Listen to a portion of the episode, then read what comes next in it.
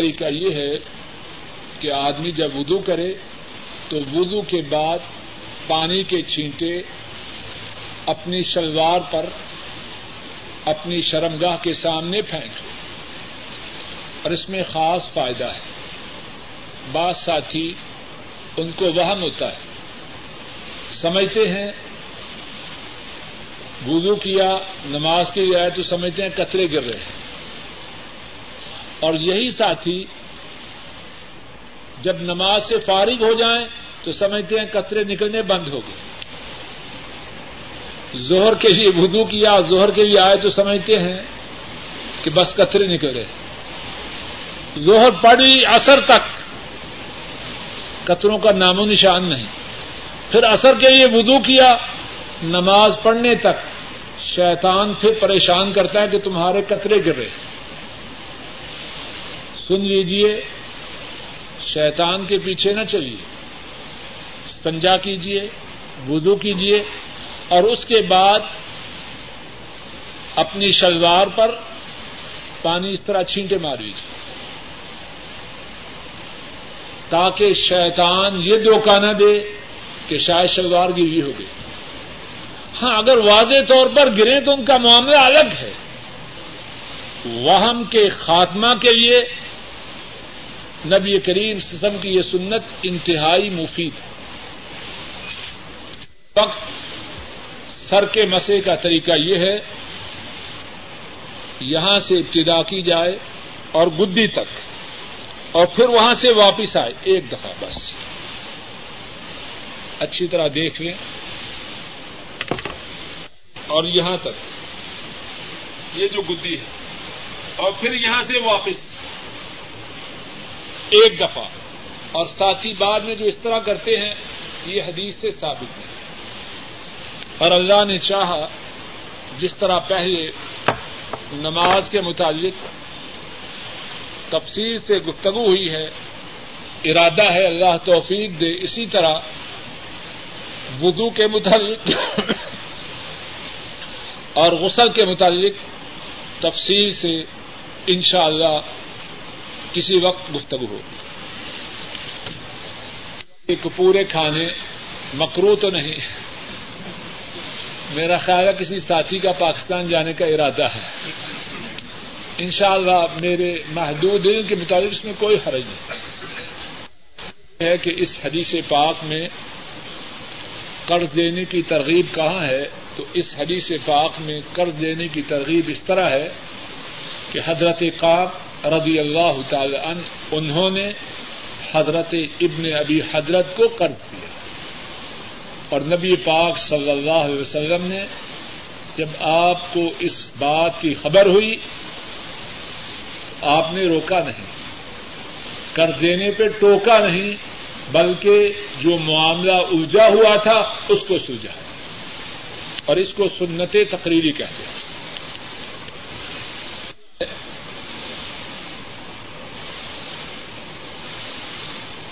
کہ میرے والدین نے چچا جان سے بچی لی اب بچی کی شادی کرنی ہے تو بچی کے باپ کا نام کیا لکھوایا جائے؟ جس کی بیٹی ہے اس کا نام یا جس نے لے کے پالی ہے اس کا نام؟ اد اوہم لے آباہم ہوا اکثت و اللہ۔ جس کی بچی ہے اسی کا نام لکھا جائے۔ اور مسئلہ یاد کر لیجیے یہ جو کسی کا بیٹا یا بیٹی لے کے اس کو اپنا بیٹا یا بیٹی بنانا ہے، قرآن کریم میں اس سے منع کیا گیا ہے۔ ما کان محمد النبا احد من رجالکم۔ حضرت محمد صلی اللہ علیہ وسلم تم میں سے کسی مرد کے باپ نہیں۔ آ، حضرت صلی اللہ علیہ وسلم نے حضرت زید کو اپنا بیٹا بنایا تھا۔ قرآن کریم میں اللہ نے اس بات کو ختم کر دیا۔ اور یہ حکم دیا کہ آئندہ سے جس کا بیٹا ہو، اسی کے نام سے پکارو۔ سسم کی طرف سے قربانی کرنا اس میں کچھ حرج نہیں۔ آ، حضرت سسم نے حضرت علی رضی اللہ تعالیٰ عنہ کو نصیحت کی کہ ان کی طرف سے قربانی کیا کر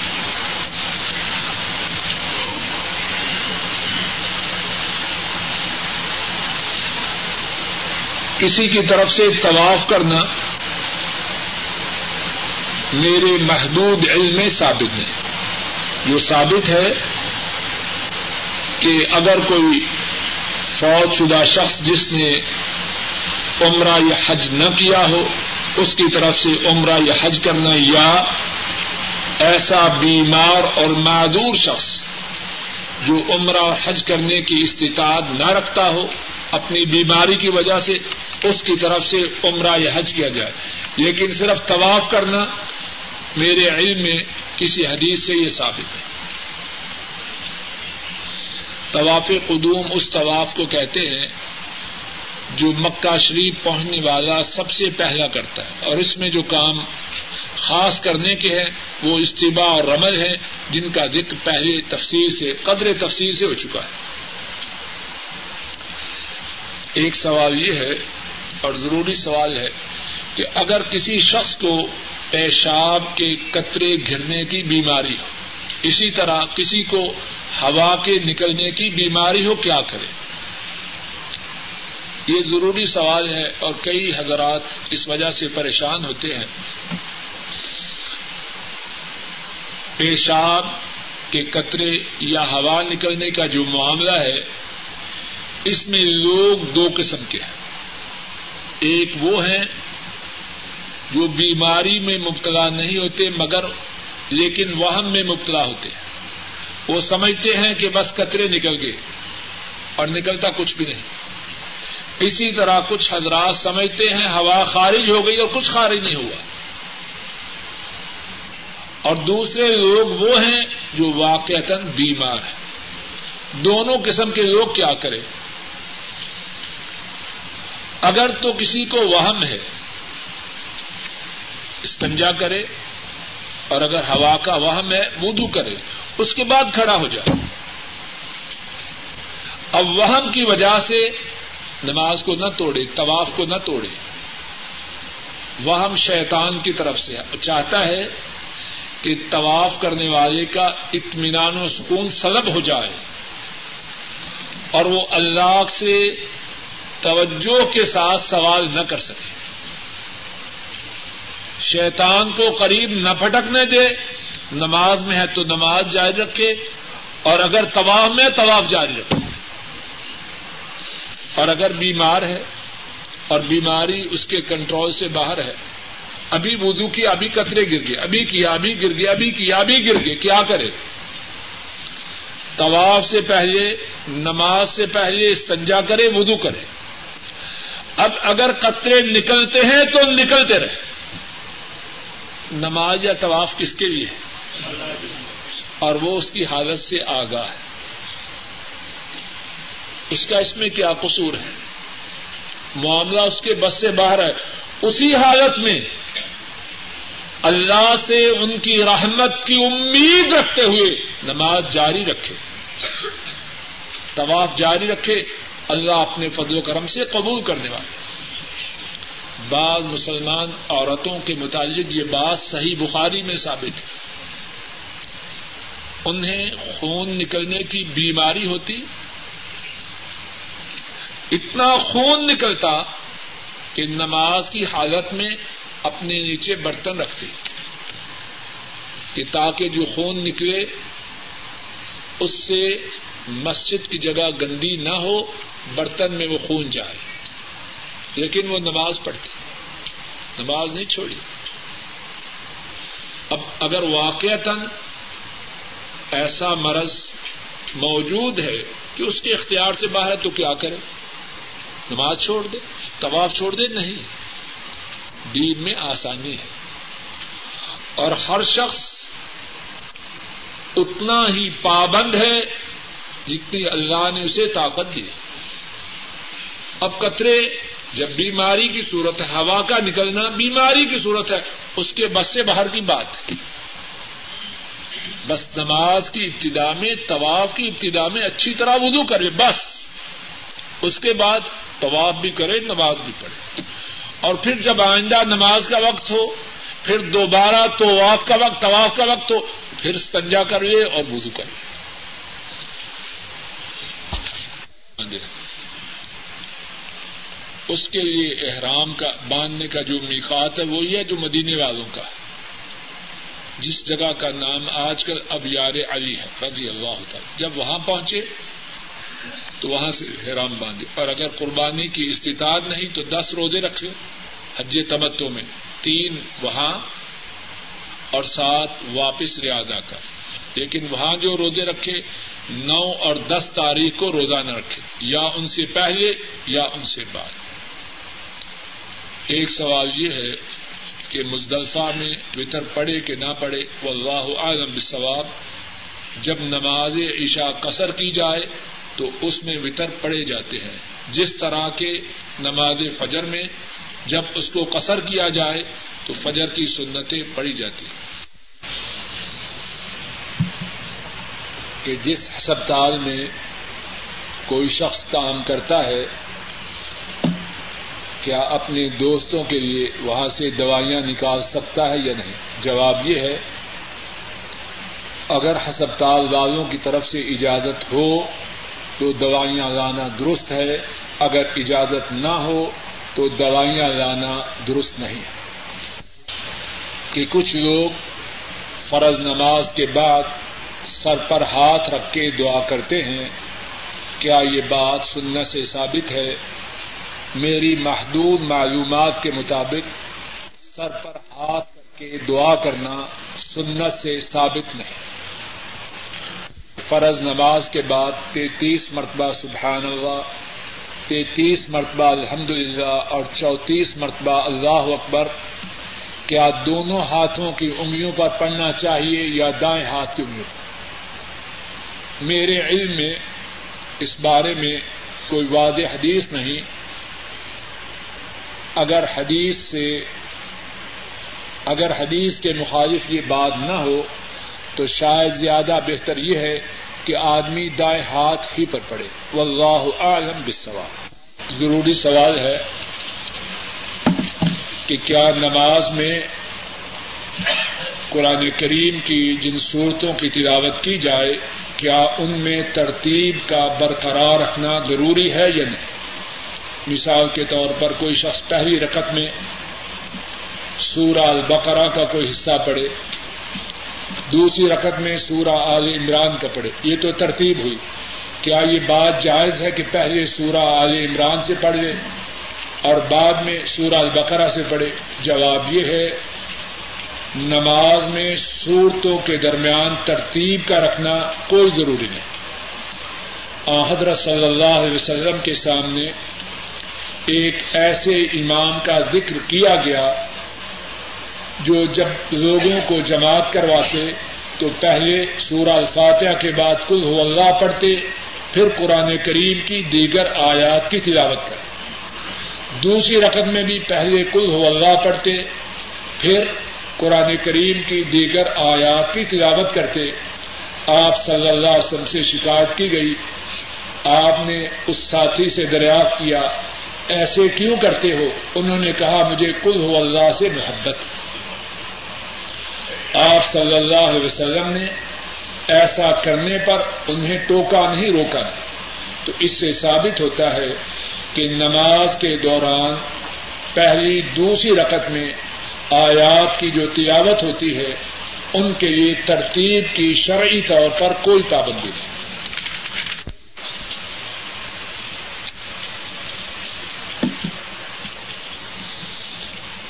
محدود آمدنی کی صورت میں والدین کے حقوق اور بیوی بچوں کے حقوق میں سے کس کو فوقیت ہے؟ آمدنی محدود ہے۔ اب دونوں کے حقوق میں سے کس کو فوقیت دی جائے؟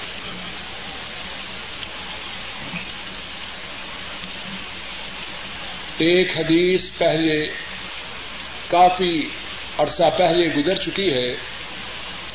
تین آدمی، صحیح بخاری میں حدیث ہے، تین آدمی سفر میں تھے۔ بارش ہوئی، باہر جنگل میں تھے، بارش ہوئی، غار کے اندر چلے گئے۔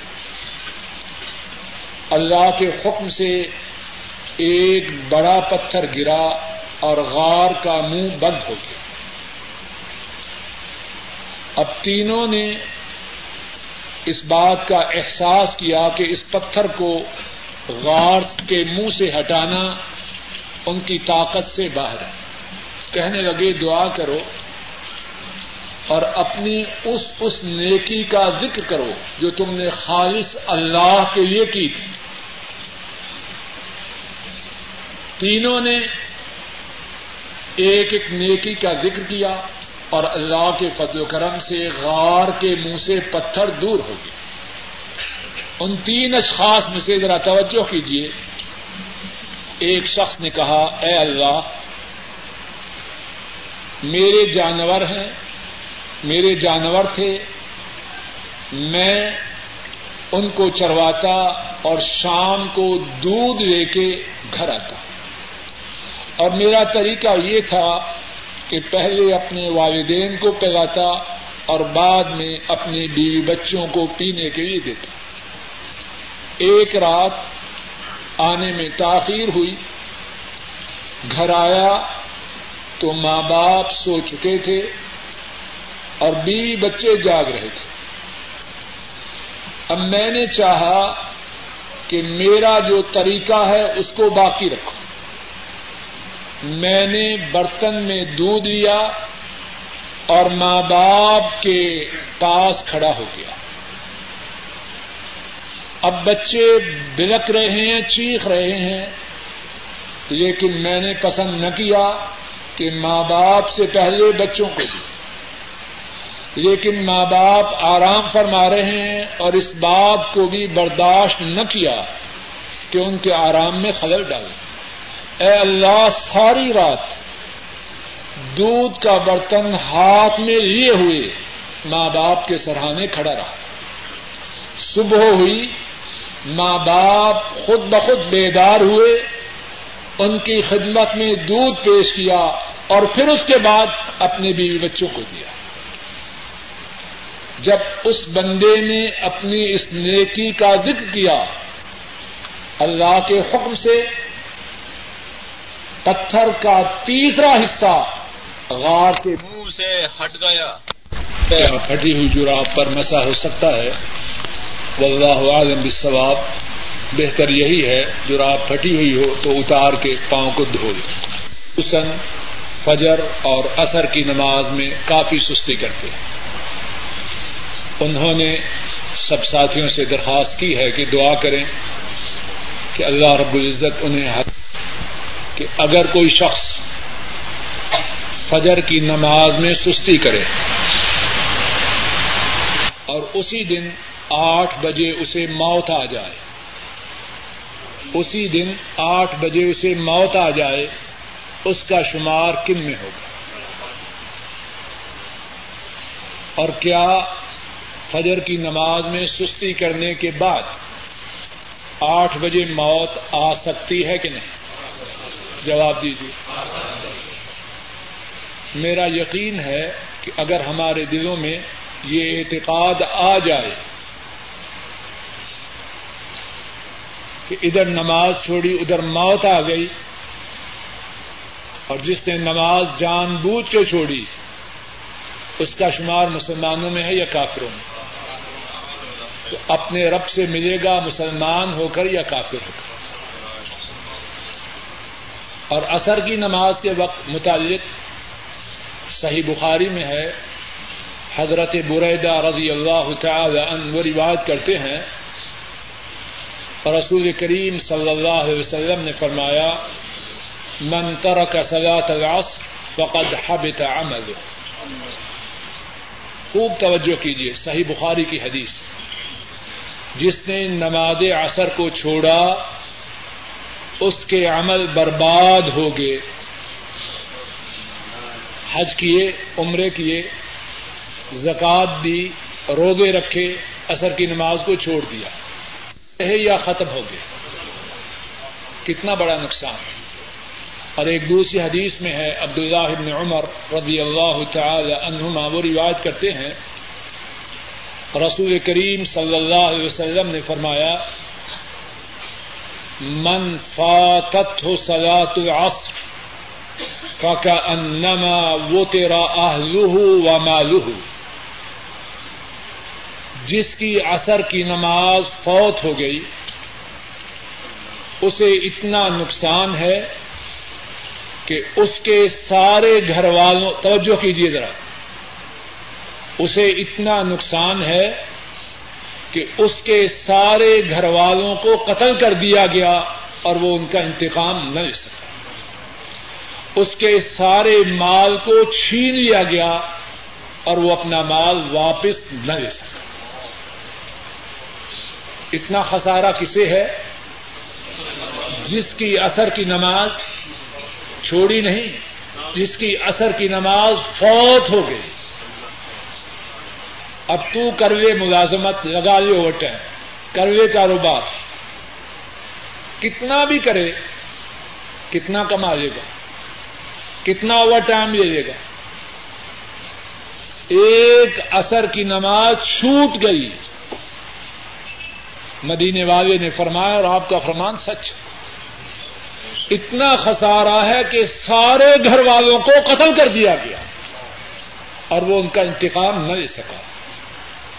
سارا مال چھین لیا گیا اور واپس نہ لے سکا اور کچھ ساتھی ایسے ہیں، اچھے بڑے دین سے تعلق والے ہیں، دفتر سے آتے ہیں ماشاء اللہ سیر ہو کے کھاتے ہیں، کوئی حرج نہیں۔ اب کیا ہے؟ اثر کی اذان ہوئی اور وہ بستر پر دراز لوگوں نے نماز پڑھی اور وہ میت کی میت ابھی بستر پر ہے۔ کب اٹھے؟ جب نیند پوری ہوئی، مغرب کے وقت۔ انتہائی خسارے کا سودا اگر تیری نوکری چھوٹ جائے، تو واپس پاکستان، انڈیا یا بنگلہ دیش چلا جائے۔ اتنا خسارہ نہیں جتنا ایک دن اثر کی نماز کے چھوڑنے کا خسارہ۔ اگر کوئی شخص شرک کرے یا بدتی ہو تو کیا متقی ہوگا؟ جواب یہ ہے کہ جو مشرق ہو، جو شرک کرے، اللہ اس کے کسی کسی عمل کو قبول نہیں کرتا۔ قرآن کریم میں اللہ فرماتے ہیں لائن اشرک ليحبطن عملك ولتكونن من الخاسرين اے محمد صلی اللہ علیہ وسلم، اگر تو نے شرک کیا وہ شرک نہیں کر سکتا امت کو سمجھانے کے لیے۔ اگر تو نے شرک کیا، تیرا عمل برباد ہو جائے گا اور تو خسارہ پانے والوں میں شامل ہو جائے گا۔ جب شرک کرے گا تو متقی کیسے بنے گا؟ اور بدتی حدیث پاک میں ہے بدتی نہ اس کی فردی عبادت قبول ہے، نہ نفی۔ متقی جو بننا چاہے، شرک و بدت سے دور ہو جائے، وگرنہ تقوا کو نہ پا سکے۔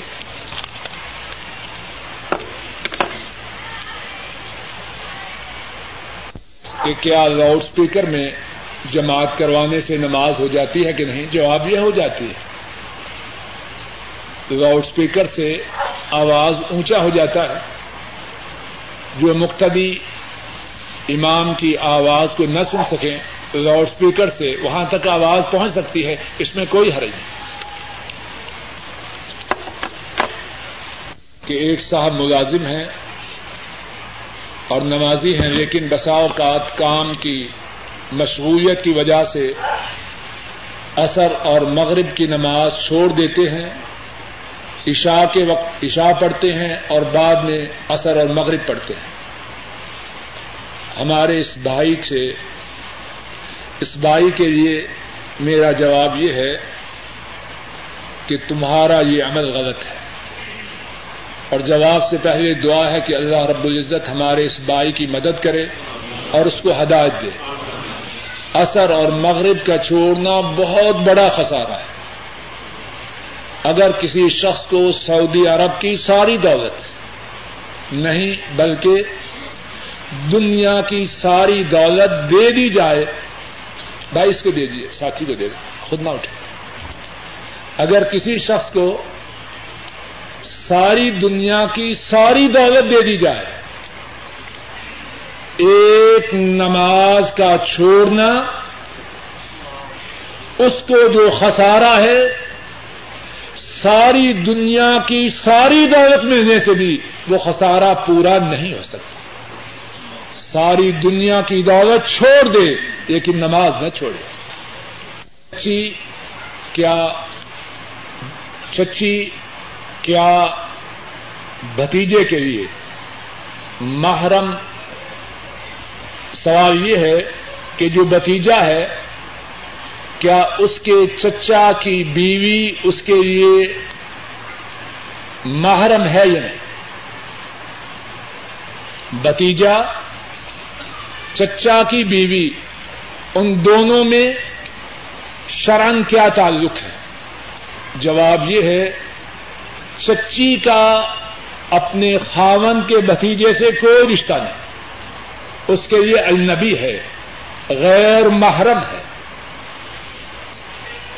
چچی کے لیے لازم ہے کہ اپنے خامن کے بتیجے سے پردہ کرے، جبکہ وہ بالغ ہو۔ وہی ہے جو دیگر غیر محرموں کا اسی طرح جو ممانی ہے، ماموں کے جو بھانجے ہیں، ان کے لیے اجنبی عورت ہے۔ ممانی کے لیے اپنے خامن کے بھانجوں سے پردہ کرنا لازم کے وقت انہوں نے اپنی بیوی کو حق مہر کی رقم ادا نہ کی۔ کیونکہ ان کے مالی حالات درست نہ تھے۔ اب اللہ کے فضل و کرم سے ان کے حالات اچھے ہیں اور وہ حق مہر ادا کرنا چاہتے ہیں، لیکن بیوی قبول نہیں کرتی۔ اب کیا مسئلہ ہے؟ تو ماشاء اللہ بیوی بڑی اچھی ہے۔ سوال یہ ہے، حق مہر عورت کا حق ہے۔ اگر وہ چاہے تو اسے معاف کر سکتی ہے۔ معاف کرنا چاہے تو کر سکتی ہے، لیکن زبردستی یا ہیلے بہانے سے اس سے معاف کروانا ناجائز۔ کہ یا کیا بدتی کے پیچھے نماز ہو جاتی ہے، جواب یہ ہے کہ جس طرح پہلے بات گزر چکی ہے بدتی کی نہ فرضی عبادت قبول ہے، نہ نفی۔ جس طرح کے حضرت صلی اللہ علیہ وسلم نے فرمایا ہے اور یہ بات صحیح حدیث سے ثابت ہے۔ تو جب بدتی کی اپنی نماز قبول نہیں تو اس کے پیچھے آدمی کس طرح پڑے؟ اپنی طرف سے نئی بات دین سمجھ کے جاری کرے۔ اسے بدعت جی کہتے ہیں۔ امام حاکم اور امام ابن مندہ فرماتے ہیں وہ دس صحابہ جن کا نام لے کر اللہ کے رسول صلی اللہ علیہ وسلم نے انہیں جنت کی بشارت دی ہے۔ ان دس کے دس صحابہ نے یہ حدیث بیان کی ہے کہ رسول کریم صلی اللہ علیہ وسلم نماز شروع کرتے وقت رکو جاتے وقت اور رکو سے سر اٹھاتے وقت رف الیدین کرتے۔ اب مسئلہ آپ کے سامنے ہے۔ اب جو نہ کرے، اس کے متعلق کیا حکم ہے؟ میرا جواب یہی تک ہے۔ رسول کریم صلی اللہ علیہ وسلم کی سنت ہے۔ بعض ساتھی یہ کہتے ہیں کہ رف الدین تب تھی جبکہ لوگ بغلوں میں بت لے کے آتے تھے۔ سنا آپ نے کہ جی اچھا جی۔ اب سوال یہ ہے کہ جب بغلوں میں بت ہو، تو جب پہلی دفعہ رف الدین کی، تو بت باقی رہے گی یا گر جائے گی؟ کیوں خاطم صاحب؟ گر جائیں گے یا باقی رہیں گے؟ اگر گر جائیں گے تو دوبارہ رفوز دین کی کیا ضرورت ہے؟ اور اگر نہیں گرے تو جو پہلی دفعہ گردوں سے بچا سکتا ہے، وہ دوسری دفعہ بچا سکتا ہے۔ بات بنتی نہیں۔ دوسری بات یہ ہے، بتوں کے پوجنے والے کہاں تھے؟ مکہ میں۔ اور مکہ والے مسلمانوں کے ساتھ آ کے نماز پڑھتے تھے۔ وہ تو نماز پڑھنے سے روکتے تھے۔ جو بتوں کے پہنچنے والے تھے، وہ پیچھے آ کے نماز نہیں پڑھتے تھے۔ رسول کریم سب کی یہ سنت ہے، اللہ رب العزت اپنے فضل کرم سے اس سنت پر عمل کرنا ہم سب کے لیے آسان ہے۔